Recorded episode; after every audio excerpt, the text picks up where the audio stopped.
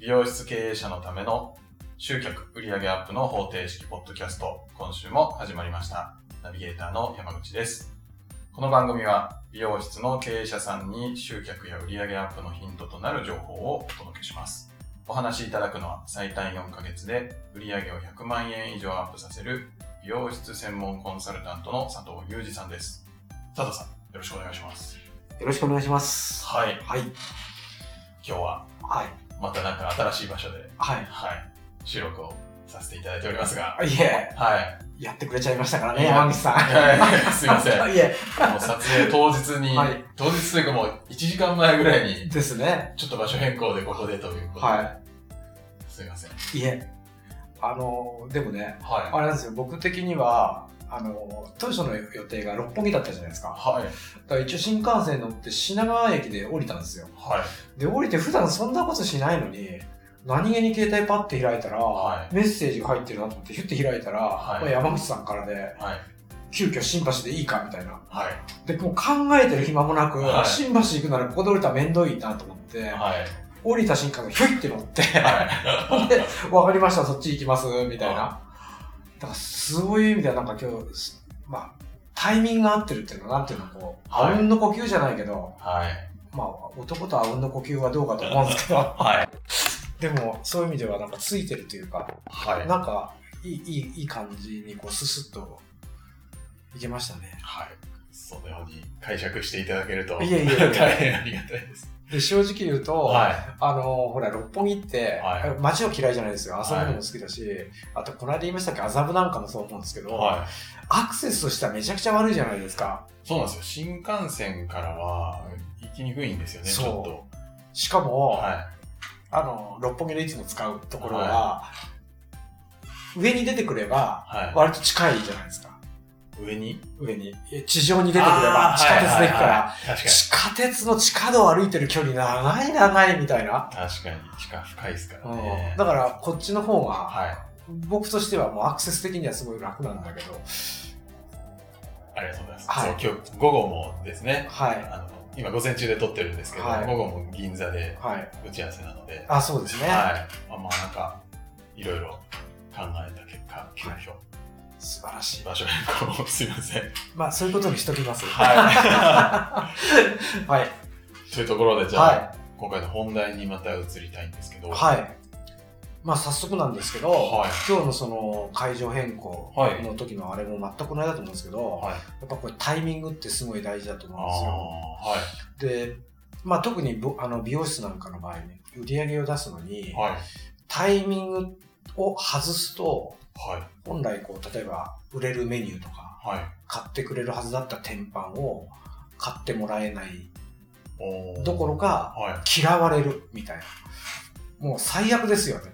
は特に美容師の場合ははい営業苦手とい。か、売れ売りう売るっていうことに対してすごい抵抗がある人が多いもんではい。それを一生懸命頑張ってどうですかって言ってるのにはタイミングが悪いがためにい。はい。売れないわ嫌われるわ嫌な顔されるわみたいなあでもうタイミングって絶対大事だなと思うんですよタイミングなんですか？そうですああ。はい。あのまあ例えばですけど、はい。えっ、とまあ美容室に来るお客さんはねはい。ほぼ自分のタイミングではい。例えば今日10時に行こうとかはあるいは明日何時に例えばカラー毛染めとカラーとカットをしてもらおうとい。はい。で11時から入りたいよっていうはい。向こうのタイミングで予約をしてくるわけじゃないですかまあそうですね。そうですよねはでそれを受け入れてあげてるい。はい。だからちょっとそういう言い方おかしいけど上下関係じゃないですけど、はいとりあえず向こうからの先に仕掛けてきてるわけですよ僕らが明日今から来ませんか？でじゃあ行くわって今空いてるなら来るわじゃなくてはい。全てお客様都合というかそうです向こうのね。タイミングで来てるんですよねはで、まあ僕が常々言うところの、例えばカラーカットで予約が入ってる、じゃ仮に分かりやすく料金1万円としましょうか。い。はい。で、1万円だったとします。でも僕は1万円のメニュー買ってくれてるんだけど、1万円を1万円で返しちゃダメですよと。プラス、例えばヘッドスパをやらないかとか。一緒にちょっと部分的にパーマかけないかとか、はあるいはちょっとトリートメント一緒にしないかとかい。、うん。あるいはそれにまた関連したシャンプーとか、はい。スタイリング剤とか、ケア剤も使いませんかと。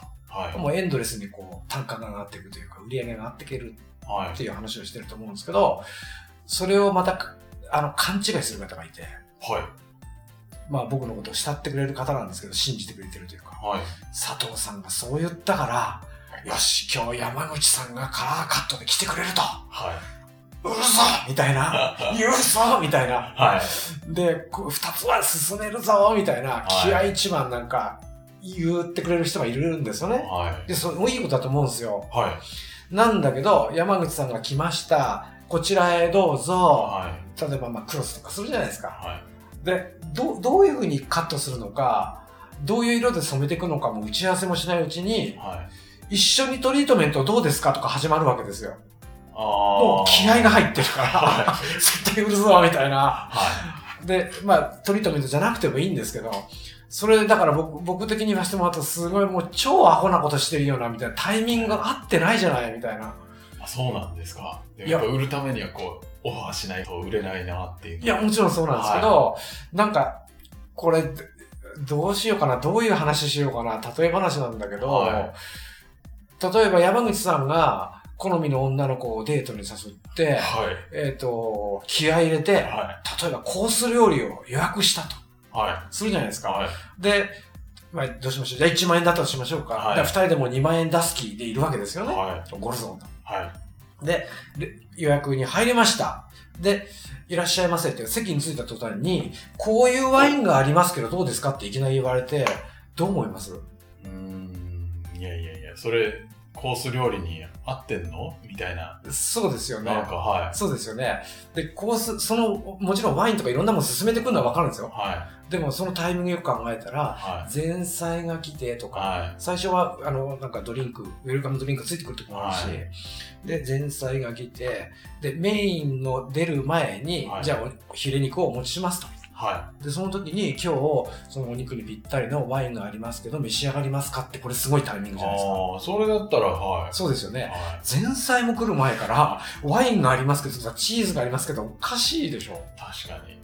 いやいやいや、ちょっと待ってよってなりますそうですよねはあるいは、メインディッシュが来る前にい。、はい通常お肉200なんですけど、300ぐらい食べますかとか、うん追加できますよって、それく食い終わる頃にはい。言って、もうちょっと召し上がりますかって、じゃああと100くれとか、うん。もう一切れくれとか、はい。タイミングじゃないですか。そうですね。空回りしすぎてるんですよ、そのタイミングの気合が。気合が入っちゃって なんか伝わってますはい。で確かに。あの、じゃあどのタイミングが一番いいかって言った時に、あの、なんていうんだろう。カラー、カラーカットだから、カラーカットで、こう、誰かが髪の毛を流すために洗うじゃないですか。はその時に、まあ、これ美容師だったらわかると思うんですけど、大概カラーをゆすいでる時とかすすいでる時とか、い。はい。シャンプーし始める時ってちょっと髪の毛なんかとちょっと手に引っかかったりとか、あお客さんが痛いって思ってたらもうやばいですけど、ーはい。そうじゃなくて、やっぱり洗う側がちょっときしんでるなとか、うんちょっと手が引っかかるなっていうのって結構感覚であるんですよ。はい。で、そうなった時に、普通に自分で洗った時に髪の毛きしみませんかとか、はい。手が引っかかりませんかって言ったら、ほぼそうですねって言うから、ああ。いや、きしまないわなんていう人はいないはずなんですよ。実際、きしんでるわけですよね。カラーしたらもう必ずなりますなりますよねはで、まあ、家へ帰って洗っても、最初の1回目のシャンプーなんかは手が、串取りがこう、串取りが悪い手、手、手通りが悪いじゃん。い。は手串も入らない引っかかっちゃうみたいうんな状態がほとんどだと思うんですよねい。。はい。で、そういう状態の時に、カラーやってると結構アルカリに傾いてるからとか、あるいはダメージが入ってるから、一緒にトリートメントしときますかって、これがタイミングじゃないですか。確かあるいはヘッドスパでもいいですに。よ。はで、あるいは時間が早ければ、い。はあの、例えば前の方だけパーマ一緒にかけますか？とか。あるいは毛先の方だけパーマかけますか？なんていうタイミングってあるじゃないですか。はい。とにかく本人が予約した時、来店したばかりの時は、染めてもらいたい、切ってもらいたいだけの要望だから、はい。それ以外のもの、山口さんもそうでしょ、はい。高級なワイン飲みたいとか、うん予約するときは思わないじゃないですか。うん思ってないですね。思ってないですよね。はいもちろん1万円で、あ2人で2万円だから、はい2万円で済むならなるべく2万円で収めたいっていう。ちょっとケチくさいこと言えば。あそうそうですよねそうですよねはい。でも何かのタイミングでポロって言われると、まあ女性も前だしっていうのもあって、うんプライドとか見栄を張る時もあるし、はあれ、このタイミングだからこそ、もうちょっと食べるとか、食べたいなんて言ったらノーとは言えなくなるじゃないですか。そうですよね。で、やっぱお客さんが一番その、今、今このタイミングっていう時は必ずあるんですよね。はい。で、そこでまあ、追加のメニューができる。うん。で、追加のメニューをしました。よーしと思って、また空気合いで、一緒にシャンプー、あの、持ってきませんかとか。あこれまたタイミング違いますよね。あ。うん。それ、もし持ってくなら、どういう時、あ、これもね、えっ、と、よくあります。あんまりホテルとかのレストラン、コースのコース出すようなレストランじゃ僕見かけないような気がするけど、は帰りにい。、はじゃあ、ごちそうさまでしたと。い。はい。で、帰る時に、なんか、あの、当店オリジナルのステーキソースとかさ、はなんか、ドレッシング、サラダのドレッシング売ってる時ありますよい。ね。ありますね。ファミレスなんかでも定番のように売ってるわけですけど、はで、その、要するに食べて美味しかったねっていうのを実感した後にい。、はい。ステーキソースをお家でも同じ味で召し上がれますなんてやったりすると。それタイミングじゃないですか、買うの。確かに。ですよね。はじゃあ美容室はどうかって言ったら、い。はい。まあ、カラーやってくれた。いじゃあトリートメントやってくれてもやってくれなくてもいいですよ。はで、最後に仕上げる。はい。そしたら美容師がやれば当然綺麗にね収まってなきゃ問題だから、はい綺麗に収めてます。はい。そしたら、僕勧めてるのは触ってもらえって言うんですよ、必ず。